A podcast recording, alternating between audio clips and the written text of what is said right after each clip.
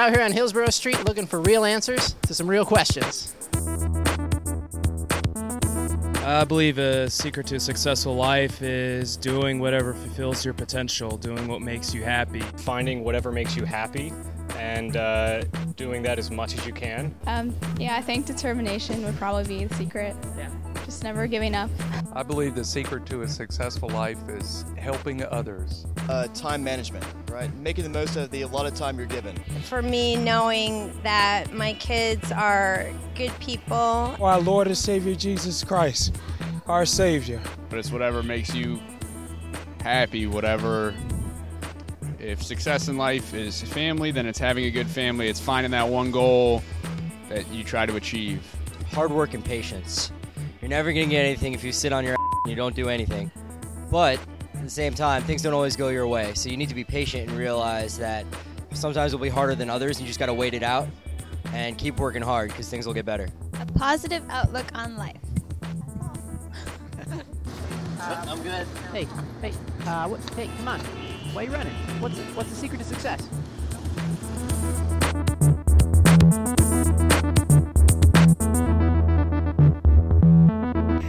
Are starting a brand new series uh, this summer called Big Questions, Honest Answers.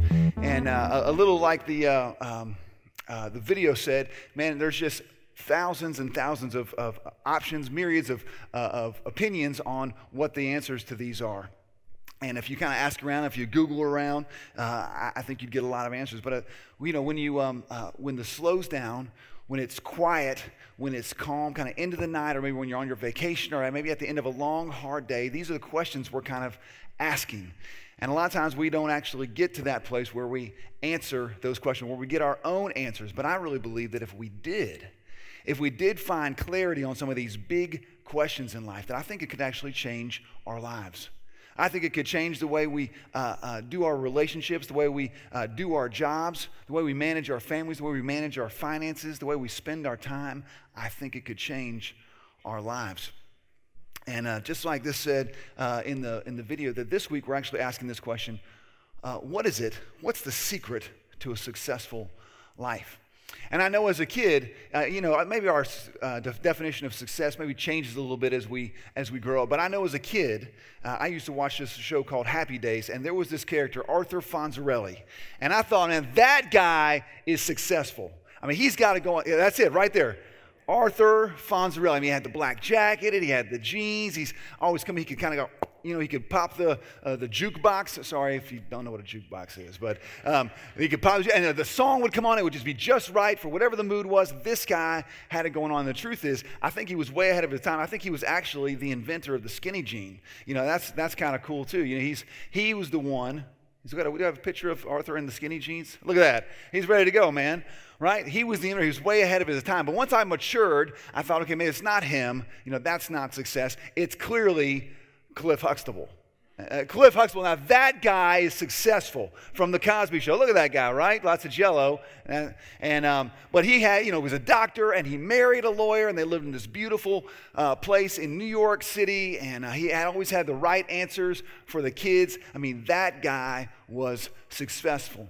And, and it feels like it's continued to change as I've grown up. What's my definition of success? And we look around today and we see people like Donald Trump and we go, man, clearly he's successful. He's got all this money and he's got all this real estate. He's got the successful TV show and he's got his great hair well, he's got this um, successful TV show. I mean, that guy's got it going on. Or maybe if you kind of search around the internet, you know, you and you find that mom blog, you know what I'm talking about, and she's got it all the like creative crafts and she's got all these healthy ways to get her kids to eat and they take these pictures like out in the forest or something like that and everyone's smiling. Even the infant is smiling and the dog is smiling and all at the same time. I mean it's incredible and you think she's she's successful. I don't know she's got like 50 hours in a day. I don't know how she gets it all done but she's successful.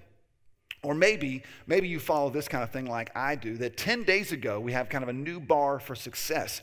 That a man named Joey Chestnut broke his own world record with how many hot dogs he could eat in 10 minutes.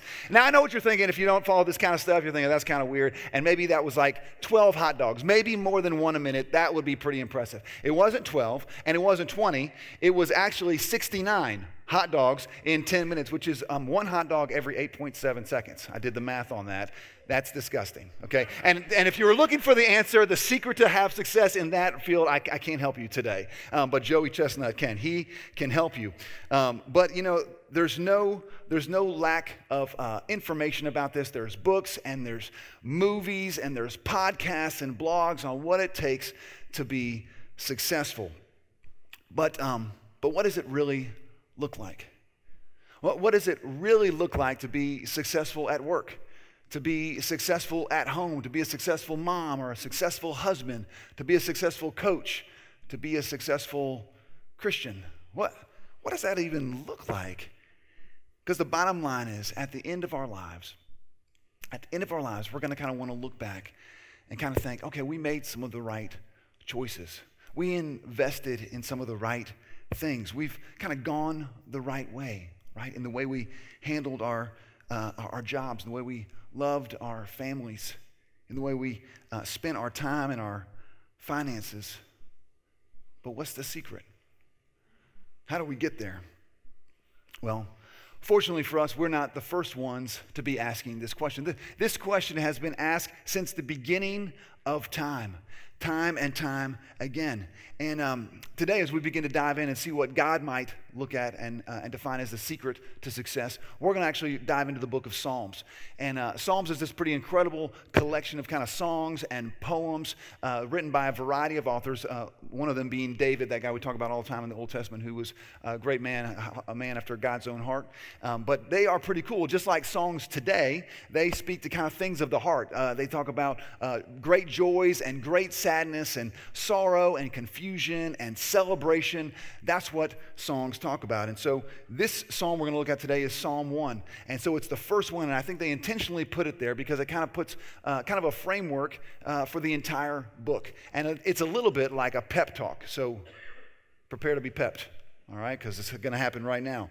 So, uh, Psalm 1, it tells us the story of two guys who took different paths. One guy took the path toward success, and the other guy took the path toward failure.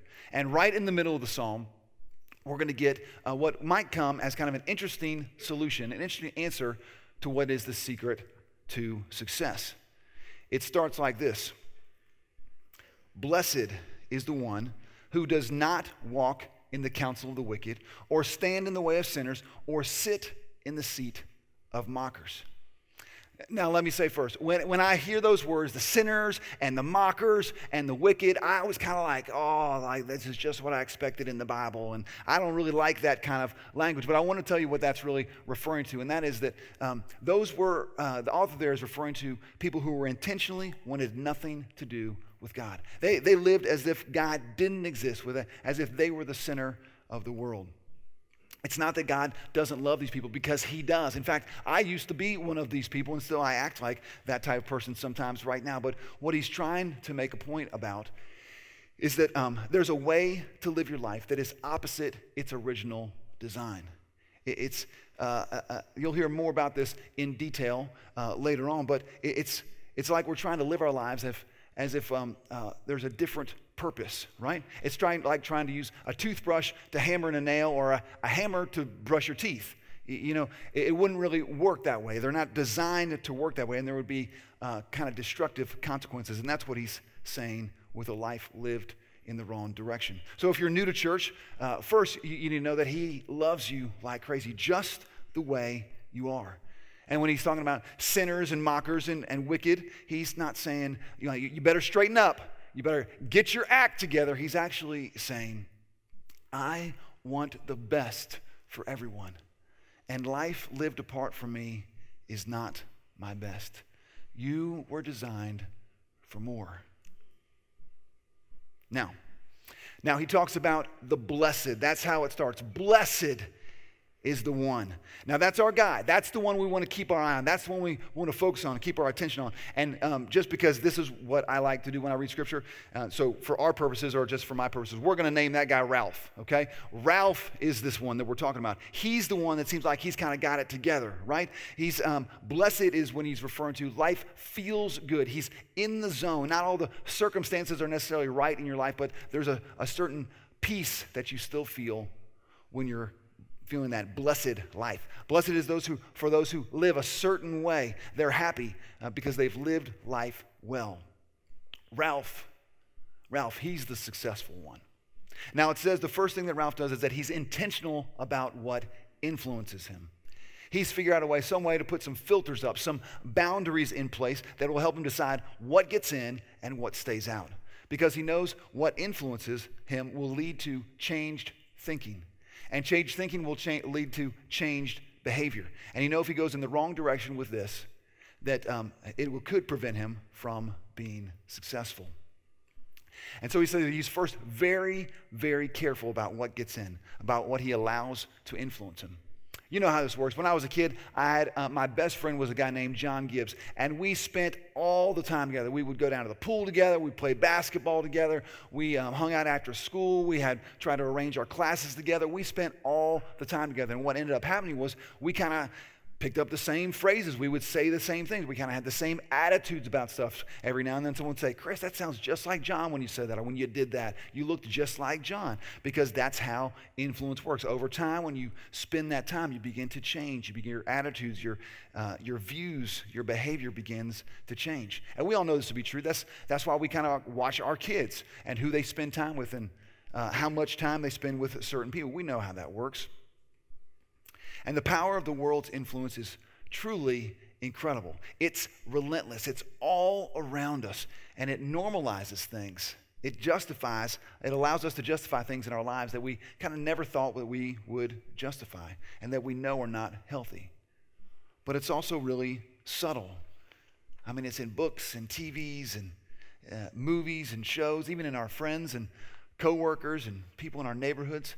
They can uh, unintentionally, subtly influence us in unhealthy directions. And that's what's so kind of dangerous about influence is that it's so subtle. It happens over time. It happens slowly and steadily, just like the psalm said. It's a, it's a walking, and then it's, it's a standing, and then it's a sitting. And what happens when you begin to watch the world is you, you just watch it and you watch and you begin to be more and more intent on it and it slowly becomes more and more attractive. It's this gradual progression. It might go something like this, where you, you say, you know what, I'm going to start watching that, that cable TV show that everyone's watching. You know, I know it's got a few uh, inappropriate content, maybe some stuff I shouldn't be seeing or some things I shouldn't be uh, uh, hearing, but you know what, it's okay, it's not a big deal. And then later you kind of go, you stay up a little bit later on that same channel, there's this other kind of adult type program. And you think, uh, you know what? I'm an adult. I can watch adult programs. That's not a big deal. And then the next thing you know, maybe you're you're on the internet looking for more adult type things to look at. And you think, that's not what we wanted to have happen. We were just watching a cable TV program. But that's kind of how it works. It's just slow and steady and progressive. And the same thing can happen in, uh, in our lives with, as we get influenced, by the way, that, that guy at work or that uh, lady in the neighborhood or uh, uh that kid that sits next to you in third period Spanish. It's just slow and gradual and progressive. You know, no one wants to grow up uh, uh, and be greedy or selfish or prideful. They, want to be, they don't want to be a thief or a gossiper or they don't want to be addicted to a, a substance or a behavior. It just slowly happens through life when we open ourselves up to these types of influences, when we walk, and then when we slow down and we stand, and then we sit in this kind of influence. If we're not intentional about putting some filters up, some boundaries up, then we'll get to places and we'll begin to do things that we'd never believed would ever be a part of our lives. Ralph knows. Ralph knows that with, without putting some filters up, without putting those boundaries up, he will not be successful in life. The psalmist continues in verse 2. The story continues about what Ralph does allow to influence him. He says, But his delight is in the law of the Lord, and on his law he meditates day and night. He says the next thing that Ralph does is that he intentionally exposes himself to the law of the Lord. This is God's truth. This is about God's character. And he says he delights in God's truth. It's so wonderful, he can't keep his eyes off it. It's like a, it's like a newborn baby. You know, you get that newborn baby, and it's so wonderful. And you look at it, you just can't stop looking at it. And then it's got that, it's kind of got that fresh out of the womb smell, you know, that baby smell. You know what I'm talking about? And you know, and then it's got, um, you just can't, you just savor your time with that little baby. Okay, I just lost all the guys. Okay, it, it, it's like that um, that Angus barn steak, you know, and you, you can't take your eyes off it. It's got that newly slaughtered smell you to it, and it's it's just incredible, you know, and you savor it. Okay, now everyone's glad. Okay, you know what I'm talking about. We, we're delighting in it. And here's the thing God's truth is incredible. His truth, his description of who we are and who he is and how he loves us is incredible. It's worth our attention. It's worth our focus. It's worth delighting in. It's worth uh, us allowing ourselves to be influenced by. And then he goes on to say it's not just something that he touches on everything, but that he meditates on it day and night, that he allows it to be a main influencer in his life. And then the psalmist goes on to give this incredible, incredible analogy. It, this is one of my favorite verses in the entire Bible. And this is him kind of describing what success is. It goes like this, this is verse 3. He is like a tree planted by streams of water, which yields its fruit in season and whose leaf does not wither. Whatever he does, prospers. Now, I might have an unhealthy love for trees. I mean, I love them. I mean, I don't know if I'm a tree hugger or not. Some people have said I'm a tree hugger, but I love trees. I always look at those big, huge oak trees. And it was one day, and I kind of thought, man, that's what I want my life to look like. That's what I want my faith to look like. I want one of those. But the truth is, I'm like more like one of these little saplings, you know, that I can put my finger, you know, my fingers around. But we get this beautiful picture here of success. This um, tree that's planted by streams of water, so it uh, is constantly producing fruit in season. I think this is referring to uh, those people that you see that um, are just full of God's Spirit and the fruit of His Spirit, right? Love in the way they love their family, in the way they love people, and joy and peace. They just kind of have this calmness about them. There's this patience when they get into those difficult circumstances. They've got um, uh, kindness and goodness. There's a gentleness about them. They don't fly off the handle. And they've got self control, they've got discipline in their life. There's just this beautiful picture of success and of, uh, uh of, of strong character that's built from this image. And then it goes on and says, their, their lives of, of success are durable, right? Even when the droughts come, even when all the other trees around are withering and dying, not this one. This one's got a deeper source of life. And that's the people that, you know, when you walk around and you kind of see them, you go, man, man, the, the storms are going on in their life, man. The, the crap has hit the fan in their life, but there's something different about them. There's, they're, they're, they're, they've got able to, to dive into some, they've got a well somewhere that they're pulling from to keep them living life as consistently as they are.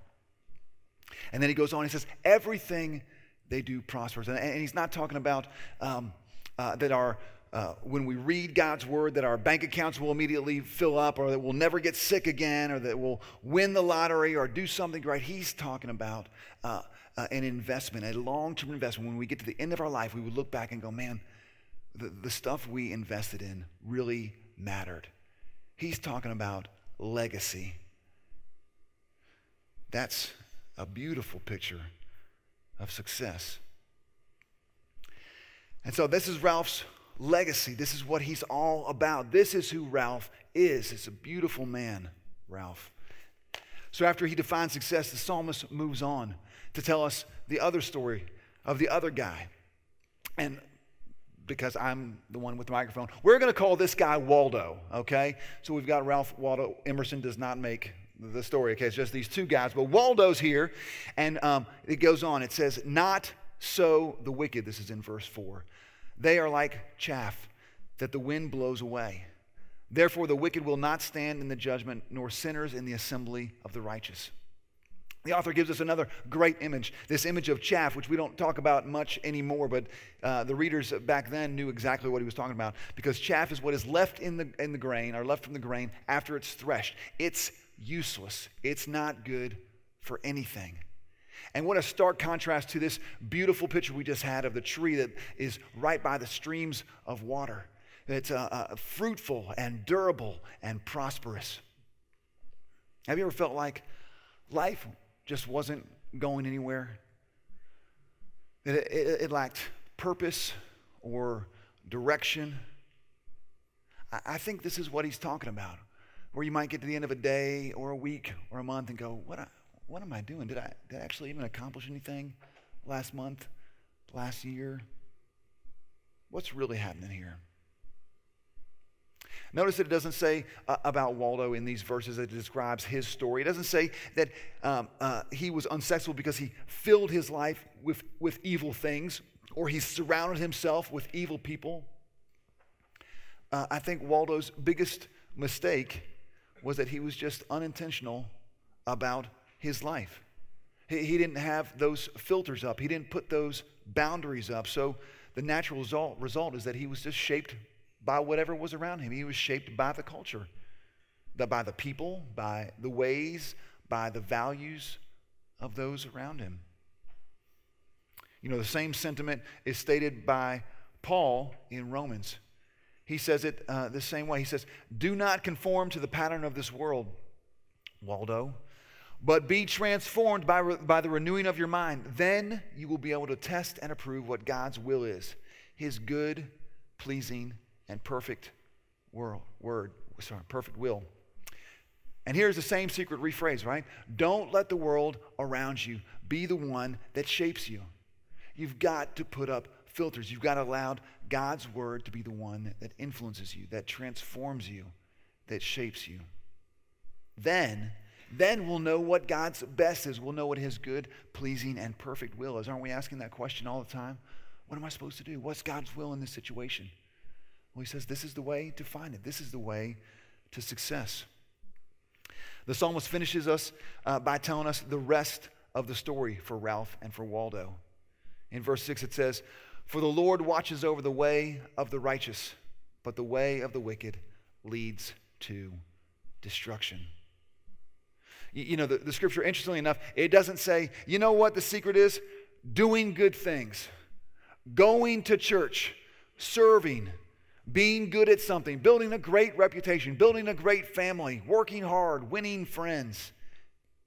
It doesn't say that. Indeed, it says the secret is actually the secret that leads to success is influence. Not who you influence, but what you allow to influence you. So I'm kind of a, a simple person, but this, the takeaways from this psalm are pretty clear.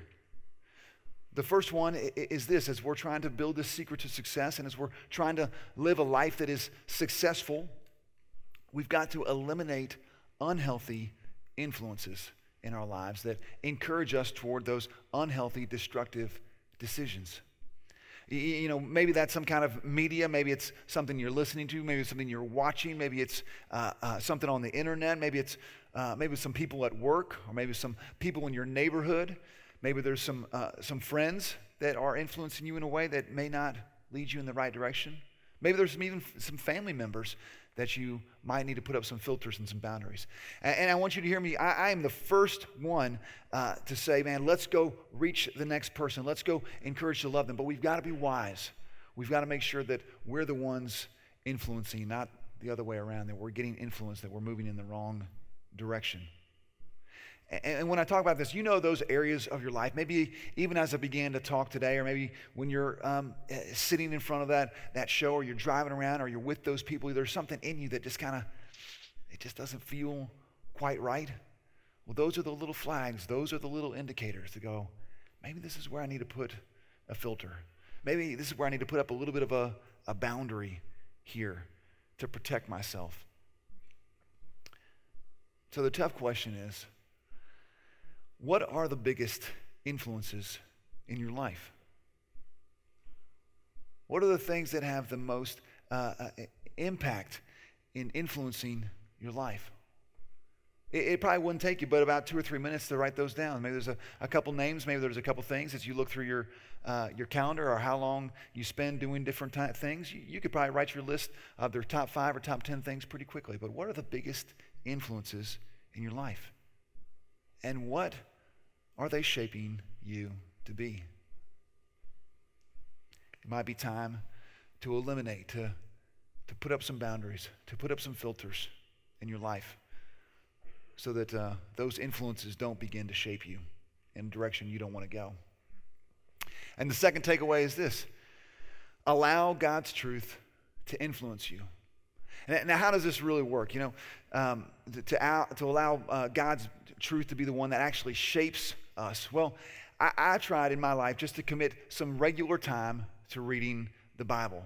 And not to get better, not to do the right thing, or not because I have to, or because I'm a pastor or anything like that, but because God has used His Word in my life time and time and time again to change me, to shape me, to transform me.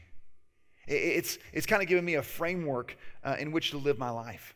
Uh, so often, what happens is I go out into the world and I do. I, I, I, kind of I get all these different influences in my life. So people, someone says this, and it makes me kind of think a different way, or maybe uh, uh, I hear something on this side, or I see something, and I go and I when I the next time I'm with God's truth, it's a little bit like a plumb line. It kind of recalibrates me and say, oh, that sounded that sounded right, but it was in it was kind of hollow now that I know what the truth is. Or this this looked funny, or it looked smelled funny, but oh yeah, this is what truth is. It kind of recalibrates me to what's really important in life. Because the truth is, I am prone to forgetting. I am such a forgetful person that if I'm not regularly in God's Word, if I'm not there uh, kind of day in and day out, if I'm trying to uh, continue to uh, increase that influence in my life, I, I'll just forget. I need regular reminding of God's character and God's love for us and God's heart for other people. Otherwise, I'll just forget and I'll kind of make up my own values. But these truths, they begin to undergird my decisions. It begins to influence me, and I'm shaped by it. You see, the Bible is not just a book of rules and regulations. It's kind of gotten that reputation. It's not just a book of helpful life advice or, or cool stories or great parables. It's so much more than that. It's living and active. In fact, one of the, the writers of Hebrews says this For the word of God is alive and active, sharper than any double edged sword. It penetrates even to dividing soul and spirit, joints and marrow. It judges the thoughts and attitudes of the heart. And that's what I was talking about that kind of that recalibration that it begins to help us define what's really important, what's really valuable in our lives. God's word changes me, it prepares me for life and reminds me of God's goodness. so here's the practical challenge expose yourself to Scripture. Start with something simple. Start with just a little, maybe. Uh, you're not expected to know everything. And even if you're kind of kicking the tires of Christianity, I'd still encourage you to try and just begin to read some of God's Word. That's how you're going to get to know what God is really like, anyways. And we wanted to start by giving you guys just a, a, a few options and a, a, way to maybe get started if you haven't regularly read the Bible, or, or, maybe get restarted if you kind of fell into a little bit of a slump, or maybe take those next steps.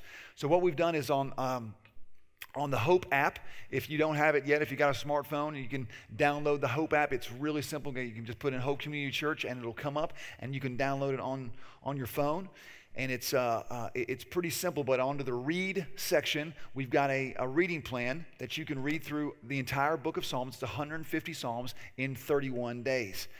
And you might be thinking, that's a lot of Psalms. And it is. It's a lot of Psalms. It's 150 of them. But it'll walk you right through it each day. Uh, you can just listen to them. On, you can actually, it'll play, play it for you, or you can read through them. It'll only take you about uh, 10 minutes a day. But if you're thinking, man, that's a lot of Psalms, I'd say, well, just start with one. How about one a day? Or how about one a week? But that you would begin to increase that influence of God's word in your life. I'd even say uh, if, if the Psalms aren't your thing, or that's, that's fine, I, maybe try uh, uh, just reading through a gospel. My favorite is Luke. So if you want to read through Luke, just read about a chapter a day or a chapter a week and begin to allow God's word, God's truth to influence you. Because it's said time and time again that reading the scripture is like eating an elephant. You know, you don't really know where to start, and you just got to take it bite by bite. Okay, no one ever says that. Um, I just want to make sure you're still with me. Um, but um, the truth is, here's the truth. The truth is, we all want to be successful, right?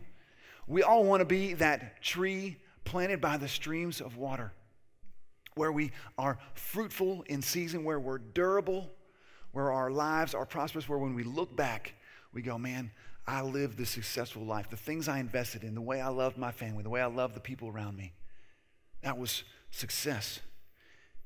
It left a legacy. But the secret is influence. The secret is influence. And without the influence of the one who actually created us, well, then we're all prone to believe messages like these like money will solve all my problems. That will be my security. If I could just uh, get as much money as possible, that will be the answer. Or I don't have what it takes. I don't measure up. Or, or lies like the things I do in private don't matter. They don't have any impact on anybody else. Or this lie I'll be happy if, fill in the blank. If I got that, if I got to do that, if I was with that person, I'll be happy if. Or this lie your worth comes from your beauty, comes from your intellect, comes from your talents, comes from your humor. We'll be prone to believe that kind of message. But God desperately wants us his, uh, to be influenced by His Word so that we would hear this truth that He says, I made you. I have an incredible plan for your life.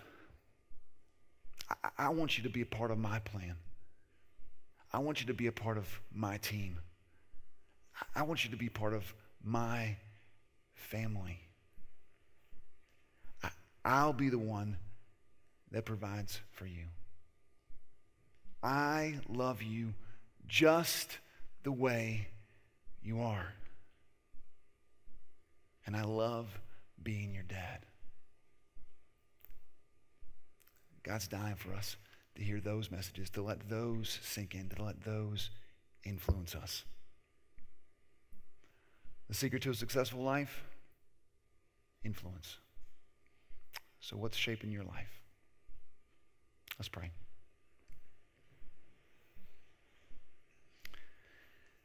God, you are um, you're so good to us.